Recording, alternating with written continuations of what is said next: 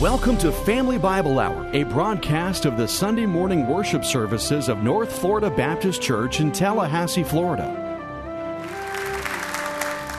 Take your Bibles and turn to Matthew chapter 7, if you will. We're going to look at verses 21 through 23. This is our next to last message in the Sermon on the Mount series. We have been in this series for some time now, and this is the next to last message in the series, and we're dealing today with false hopes. Uh, the last uh, message we dealt with false prophets. And today we're looking at false hopes, and there are people living in our world and maybe even in our midst with false hopes concerning eternal life. We want our hopes not to be false, but we want them to be founded uh, hopes. Uh, George Dixon was a lieutenant in the Confederate Army who carried uh, around with him a $20 gold piece that his fiancee had given him in the early days of the war. And during the Battle of Shiloh, a Union musket ball struck him. Actually, it struck the gold coin where he was carrying it, and uh, that gold coin saved his life. And from that point forward, that dented uh, gold coin went with him wherever he went. It was his good luck piece. Lieutenant Dixon took the coin into the CSS Hunley, a Confederate submarine that he uh, staunchly believed could break the Union blockade. And after sinking the USS uh, Housatonic, the Hunley herself sank, and it took Lieutenant Dixon and his crew to their death. Just a few years ago, the coin, uh, the, the submarine was raised, and the coin was found that, uh, that Lieutenant Dixon carried on him, that same gold coin that had been struck at the Battle of Shiloh. And uh, this was a testimony of the fact that Lieutenant Dixon was indeed on the, uh, the ship, but it was also a testimony that the, the gold coin couldn't save him. He had a, a false hope, he had a dead hope in the uh, gold coin being able to rescue him. And we're going to look at that today what it means to have a false hope. Specifically, what Jesus said about having a false hope regarding eternal life. There are people who are clinging to false hopes of one kind or another. Uh, the most dangerous of false hopes are those that affect our eternity. That is the warning from Jesus as he begins to bring to a close the Sermon on the Mount. Jesus reveals the futility of those who have false hopes. He speaks of a day to come as that day, he calls it, and uh, we're going to see that there are some people that are hanging a lot of hope on that day, but they may not be hanging their hopes on the right thing regarding that day. Hear the words of Jesus as he warns of that day and the hopes that are associated with it. Matthew 21 and verses, uh, uh, Matthew 7 21 and verse through verse 23. Not everyone who says to me, Lord, Lord, will enter the kingdom of heaven, but the one who does the will of my Father who is in heaven. On that day, many will say to me, Lord, Lord, did we not prophesy in your name and cast out demons in your name and do many mighty works in your name? Then I will declare to them, I never knew you. Depart from me, you workers of lawlessness. Now, I've been familiar with these words for really about as long as I can remember preaching.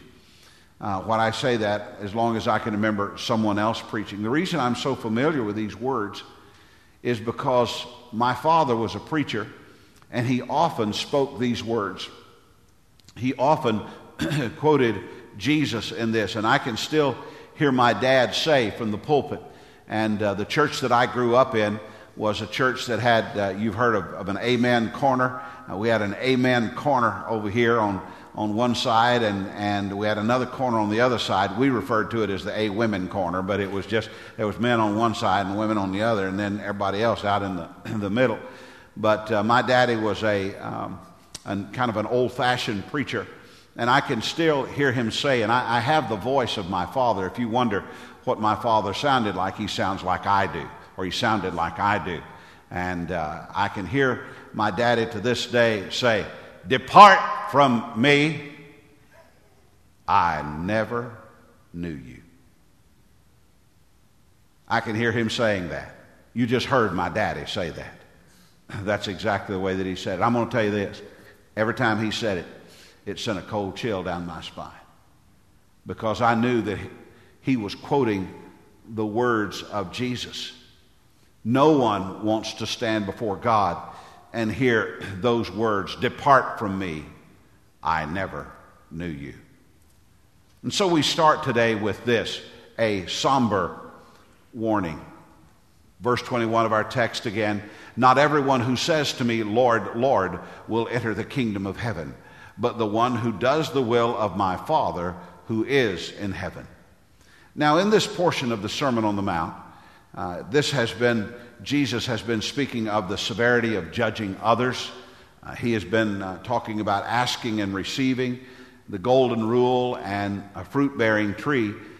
And now he has moved in, as of the last message that we covered, the previous verses, and, and these, into a, a very sharp tone and a somber warning, a somber warning about false prophets, and a somber warning about false hopes.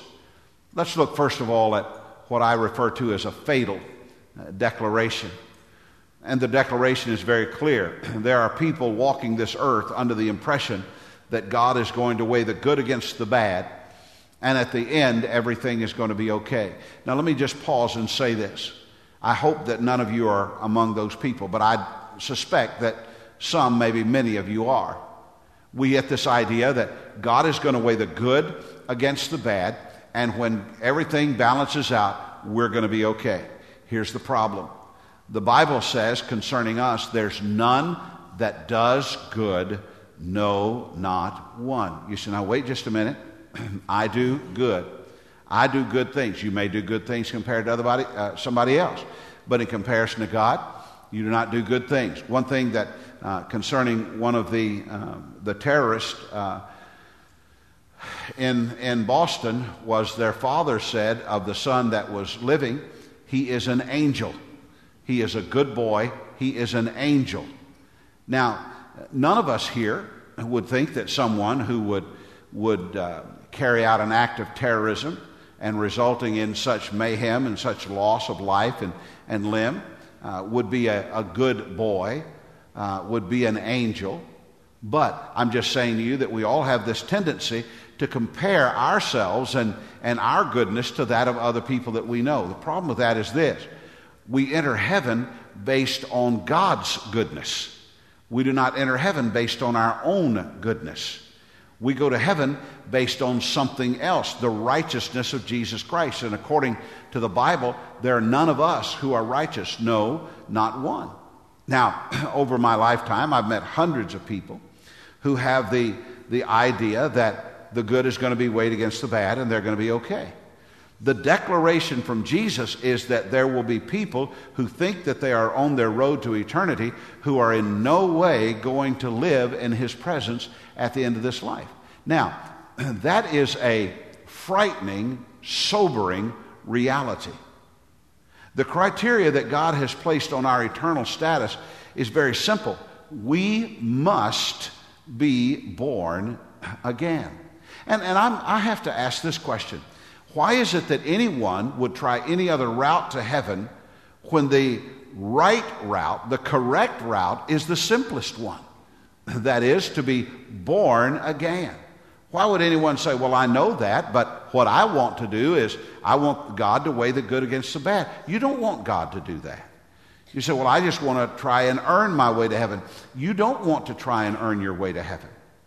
I mean, you may say that, and, and honestly, I think this I think it's people's pride that says such things because somehow or another their pride and ego thinks that they've, they've got what it takes to, uh, for the Lord to uh, take them to heaven. But the reality is, Jesus said, You've got to be born again. And he made that a very clear to a man named Nicodemus in John chapter 3 and verse 3. Jesus answered him, Truly, truly, I say to you, unless one is born again, he cannot see the kingdom of God. Nicodemus said to him, How can a man be born when he is old? Can he enter a second time into his mother's womb and be born? And Jesus answered, Truly, truly, I say to you, unless one is born of the water and the Spirit, he cannot enter the kingdom of God. That which is born of the flesh is flesh, that which is born of the Spirit is spirit. When we were born into this world, and forgive the medical reference, but when our mother's water broke, we were born of water into this world. Now, when we were born again, we were born by the Holy Spirit of God. That which is flesh is flesh, that which is spirit is spirit. And the Bible says that flesh and blood shall not eternal uh, inherit eternal life. So there must be something that is not of flesh that inherits eternal life. What is it? It's our spiritual man. When we are born of the Spirit, born again. And unless there's come a time and place in your life and in my life where we have put our faith and found ourselves guilty before God and placed our trust only in Jesus Christ as our only hope for salvation, then the truth is that we are living under a false or a futile confession. No one wants to live like that. According to Jesus, there are people who, with their own mouths, declare him to be Lord, but have never entered into a faith relationship with Him. Here's what that means that means that you can join a church and never have entered into a faith relation with Jesus Christ. That means that you can go to youth camp yet never have entered into a faith relationship with Jesus Christ. It means that you could actually teach Sunday school or, or you could tithe or do any number of things that believers are supposed to do, yet you've never been born again. That's exactly, Jesus said that there are people who are going to say, Lord, Lord, we've done these things. Now, let me tell you the difference between that person and a person who's saved. The person who is trying to do good things, hoping to get to heaven, is looking for insurance.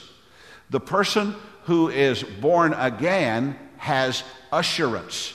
And there's a difference between insurance and assurance.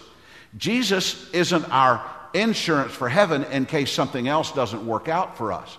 He is our only assurance for heaven.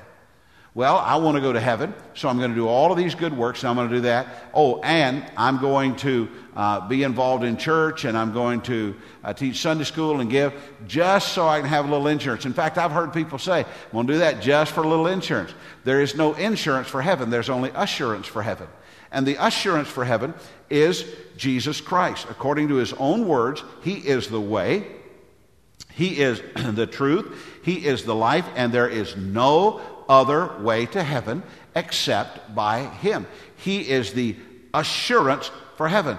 All confession without possession is futile. Now, you, you must think about that.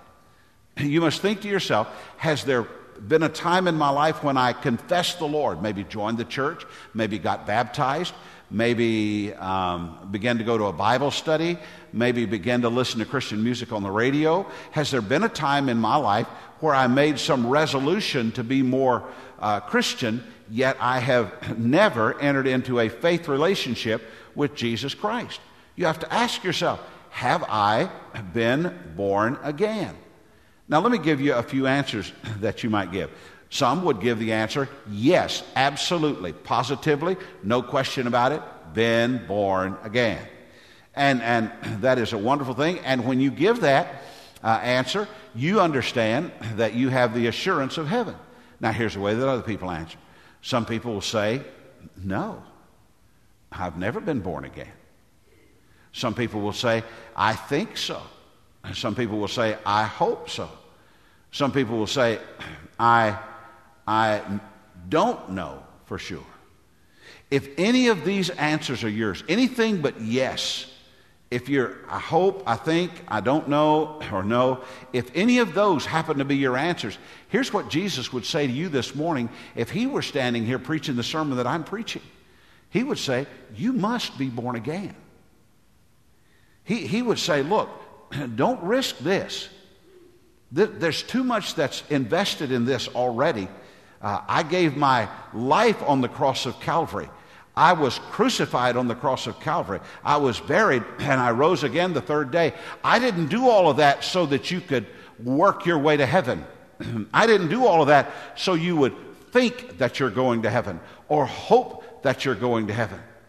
I did that so that you would know that you're going to heaven. I did all of that so you would have the assurance of heaven. I would strongly urge you to examine your own heart and see if you have a faithful relationship with Jesus Christ. Those are the people that go to heaven. According, excuse me, according to the words of Jesus, those who have had a life changing experience, the one who does the will of my Father who is in heaven. Now, recently, in a Wednesday night Bible study, I cautioned those in attendance from making certain kinds of statements. And if you're not involved in a, a weekly Bible study, I would encourage you to come and, and be with us on Wednesday nights at 7.05. But I, I, I them about statements regarding whether or not someone was saved. I know that there are times when people say, I just don't see how they can be saved. I don't see how this person can be saved or how that person can be saved. We are not called to make judgment as to someone's salvation. We're not in a position to do so. That being said, each one of us can make this determination for ourselves. We know if the profession that we claim has resulted in a life changing experience we know if we have truly been born again. If, if I could crawl inside of your heart, get inside of your soul, and carry on a conversation with you deep down inside there, and, and just speak on a very honest, face to face level with your soul, and say to you in your soul, Do you know for sure that you're born again? Here's what you would answer. you would answer either yes or no. You wouldn't give me all those half answers. I hope so, I think so, maybe so, to the best of my knowledge, or whatever. It would be either yes or no. Because I believe in our heart of hearts, our, in our deep inside, we know whether or not we've been born again. Now, this is about an honest relationship with God, not a relationship that tries to please those around us. Some people stay in this continual state of not being sure of their eternal life, and the reason that they do is because they don't want to disappoint or shock uh, the people around them. they don't want anybody around them to be surprised that they've not uh, got this settled in their own heart. There are a lot of people, that, and, and this, is, this is exactly what is said. Well, I, I never settled this because I was afraid of what people would think. Or I never settled this because I was, uh, I, I was too embarrassed to admit it. Uh, look, friends, there comes a day when some who say that they know him will be revealed as never having known Jesus. And it's far worse than embarrassing. It is devastating when that day comes. I, I would urge you to make a change in your understanding of salvation before it's too late. Now, Pastor Ray, are you, are you trying to put all of us into hell? Not, not in the least. Not even a little bit am I trying to do that. I'm just trying to bring you into a reality that there is coming a day when you will have to deal with the answer that you know in your heart of hearts. And if that day comes as in that day, as Jesus stated, then it's too late. It's just too late. Well, I think I'm going to wait until the last minute to get saved. When is the last minute? Did you see the picture of the little eight year old boy who was killed in Boston? there are a couple of pictures on the internet of him. One where he's only got one front tooth, and the other where he's got two front teeth. A little eight year old boy. The picture where he's only got two front teeth, do you know when that picture was taken? It was taken only seconds before his life was gone. That picture was taken at the Boston Marathon as he waited for his daddy to cross the line. We say, Pastor Ray, nothing like that's going to happen to me. I don't know what's going to happen to me other than this. When I was eight years old, I entered into a faith relationship with Jesus Christ. And I would fall in that category who would say, Yes, I know that I'm going to heaven. Now, I'm just sharing with you today what Jesus shared with them in this Sermon on the Mount. And he started with this, this somber, somber uh, warning. And then there's a sobering reality. Verse 22 On that day, many will say to me, Lord, Lord, did we not prophesy in your name and cast out demons in your name and do many mighty works in your name? Now, there are two truths to consider here in verse 22. First of all, is the day. The day has been thought about and had songs written about it and is much discussed. But what is that day? Well, it's clearly a day of judgment. Is it the great white throne judgment where the lost are given their eternal punishment? Is it the day of judgment that comes at death when the lost discover that Jesus really meant what he said about being born again? Is it today? Is it right now as you hear this message? And think about whether or not your sins have truly been forgiven. When is that day? Let me just say this about that day. It is not a reference to a, the day of reward uh, that it is, uh, is ahead for every believer. It's, it's a much different day. It's the day of realization that what we had been hoping on and hoping for was a false hope. It's a day of reality. It's a day like Lieutenant Dixon faced when that submarine went down and he had his hopes in that coin and he said this is my lucky coin. It kept me alive in shiloh. Now i'm going to hold on to this coin and it's going to keep me alive forever. There came that day for him where he realized you know i can't trust this coin. What is it that you are trusting in that is not Jesus Christ? What is it that you are trusting in in hopes to get you to heaven?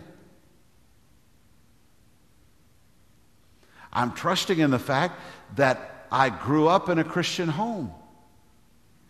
That, that is a wonderful thing, and I'm so thankful for Christian homes, but that is not assurance that you'll be able to go to heaven at the end of this life.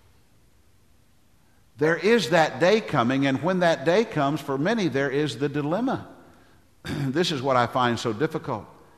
The day in question finds some who have held some level of leadership in spiritual or religious circles, circles, and they face the dilemma of never having gotten the first question settled, and that is knowing Jesus Christ.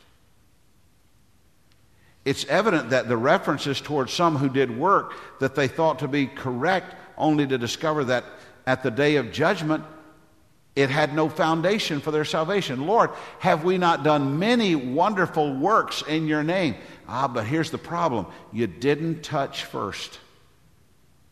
Have you heard that? You, you remember that illustration that Coach Bowden gives? If you've heard him speak very much, you've heard him talk about how that he thought he'd hit a home run uh, when he was playing college ball, and and he he rounded the bases, first, second, third base, and he was coming into home. And uh, when he got into home, they, they called him safe.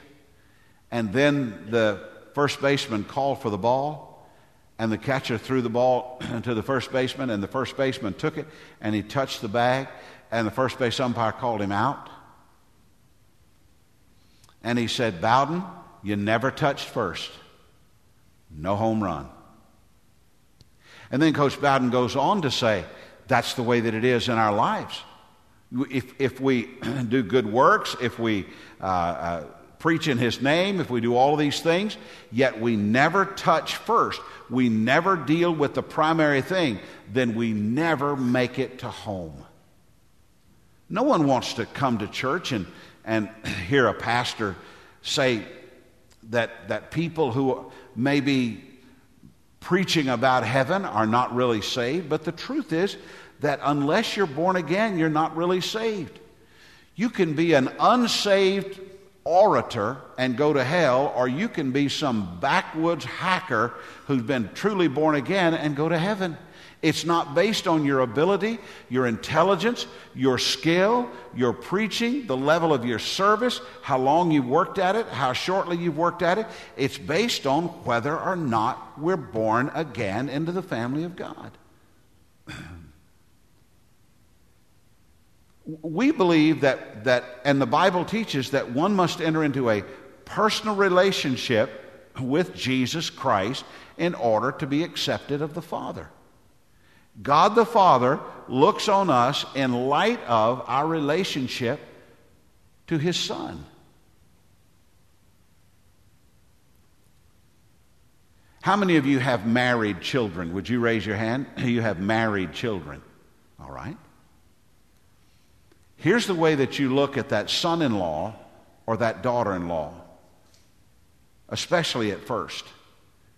You looked at that son in law or that daughter in law in light of their relationship to your son or daughter, to your child. And if they love your child and they show love for your child and they sacrifice for your child and they are identified with your child, then they are identified with you. They may not be perfect, they may aggravate you sometime, but the reality is that as they are identified with your child, your son or daughter, they are identified with you. So it is with our salvation. When we enter into that relationship with Jesus Christ, we are approved of the Father because of our identity in Jesus Christ. What we do believe, and I assume you believe uh, uh, this mostly, is that Jesus is the only way to have the relationship with the Father because he is the only begotten Son of the Father. God the Father looks on us to have a good relationship with Him through His Son, Jesus Christ. If we have committed our lives to Jesus, we have eternal life. However, if we have said that we are committed to Him, but we secretly know that we're not, we secretly know that we have a, a relationship to Him like we have a relationship to Costco or Sam's Club, that, that we are just a, a member of his organization and we get certain perks with being a member of his organization, then here's the thing God knows that. And, and there is a, an issue with what God knows. Look, we can be mistaken on many other things in life and recover from it. Some, some people are in, in great financial difficulty and, and we've had financial difficulties on a personal and a national basis for many, many years now. And some may be in a great financial difficulty, but I want to tell you, you can recover from that. Some people may have a, a tremendous physical problem, but you can recover from that. Maybe you got caught in the housing market and you're upside down on a house. You can recover from that. You can still uh, uh, live life. You can still move on. And as serious as marriage is, there may be someone who has experienced a divorce, but you can recover from that. However, there is no recovery from false hope in eternal life. If the hope for all of eternity is based on anything other than a personal relationship with God through Jesus Christ, there is nothing else ahead for you to make it right or if it were me, for me to make it right. That's why the, the word says, Behold, now is the day of salvation. We have no promise of tomorrow. We have the promise of now, and we can have the hope of eternal life when we put our faith and trust in Jesus Christ now, today. Well, here's what we've seen we've seen a somber warning and a sobering reality. Let's close with this sad departure. Verse 23 Then will I declare to them, I never knew you. Depart from me, you workers of lawlessness. First of all, the declaration. There's something ominous about hearing the news that we knew had been coming, the tangibility of the news the letter, the subpoena, that, that blood draining effect that it has on us. My brother Dennis Coate is here in the service today, and, and Dennis is awaiting word that his father has passed from this life to the next. And Dennis's daddy is saved, and Dennis's daddy is 81 years old, and Dennis has had him for all of these years. Yet when the time comes, Dennis, it's still tough to lose your dad. There's something about not really wanting to hear the words. We don't want to hear it. And when we do, then we know it's real.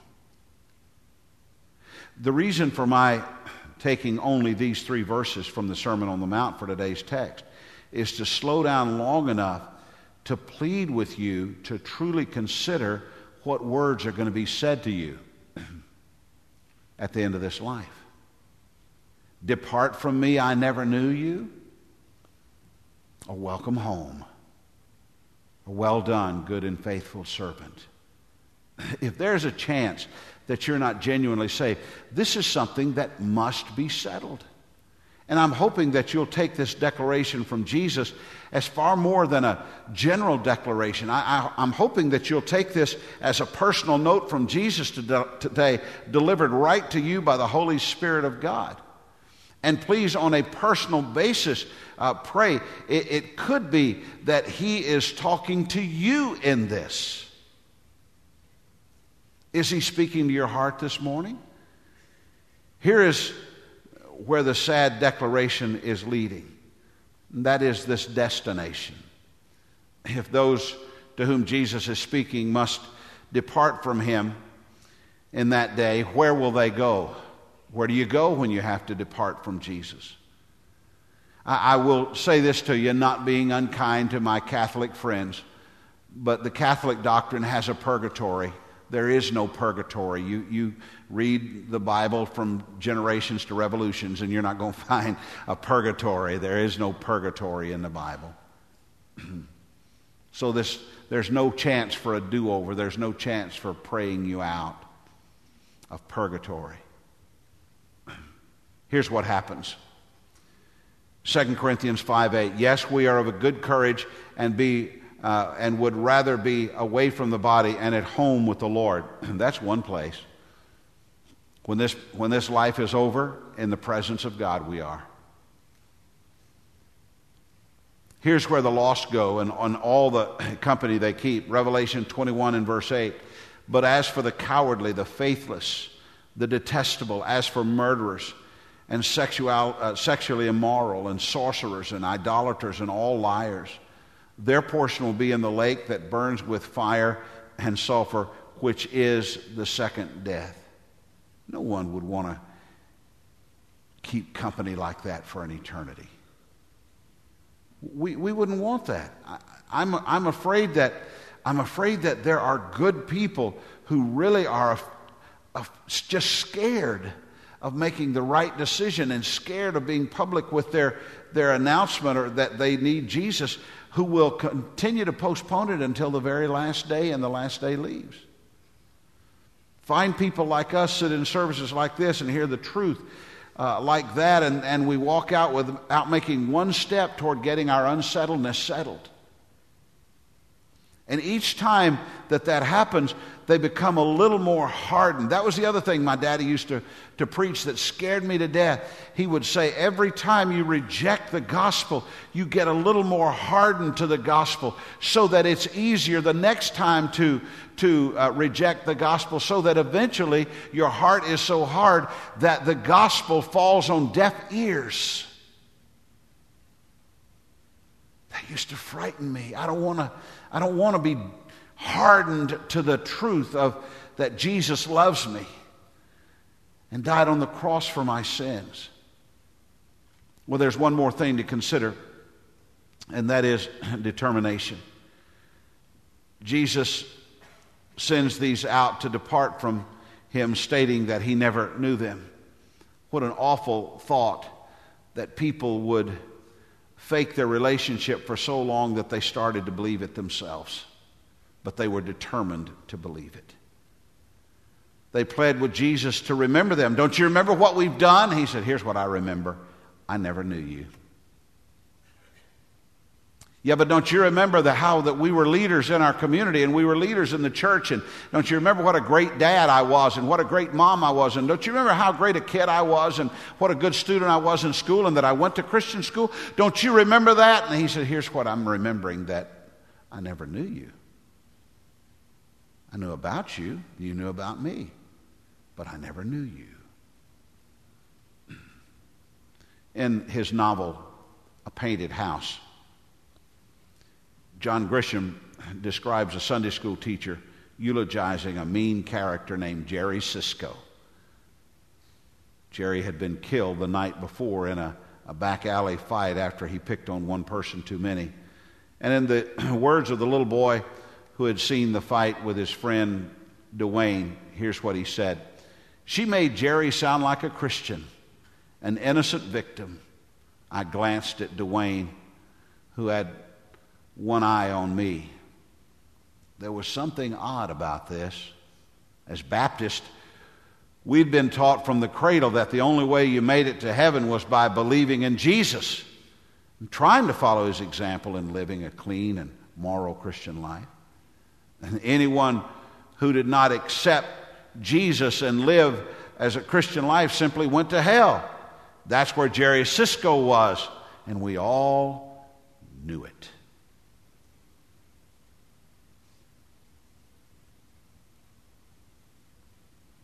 If you're not certain of your standing with God this morning, I want to introduce you to Jesus in a simple yet eternal, effective way.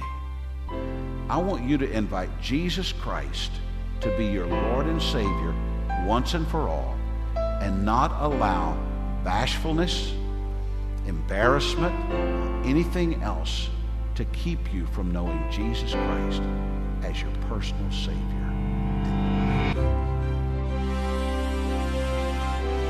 You've been listening to the Family Bible Hour, a broadcast ministry of North Florida Baptist Church in Tallahassee, Florida, with your speaker, Dr. Randy Ray. Visit us online at nflchurch.com. Dr. Ray invites you to join him next week for the Family Bible Hour.